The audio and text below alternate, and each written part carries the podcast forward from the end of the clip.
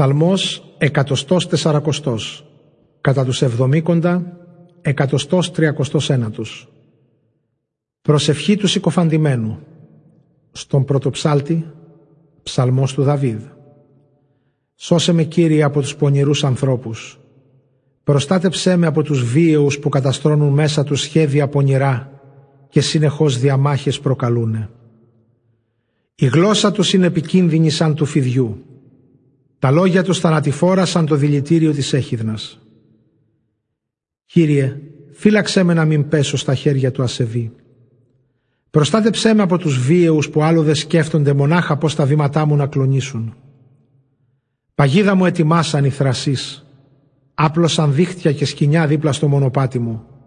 Για μένα έστησαν ενέδρες. Είπα στον Κύριο, Θεός μου είσαι εσύ.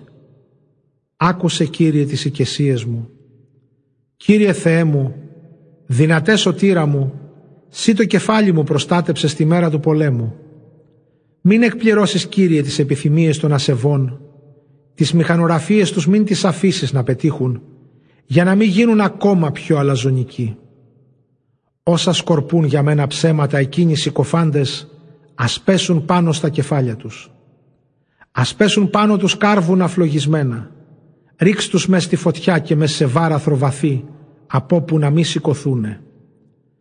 Κακόγλωσσος ας μη σταθεί στη χώρα, η δυστυχία το βίαιο άνθρωπο ας τον καταδιώξει ως τον αφανισμό.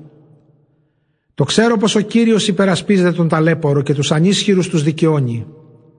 Οι δίκαιοι θα δοξολογούν την ύπαρξή σου, οι τίμοι κοντά σου θα κατοικούν.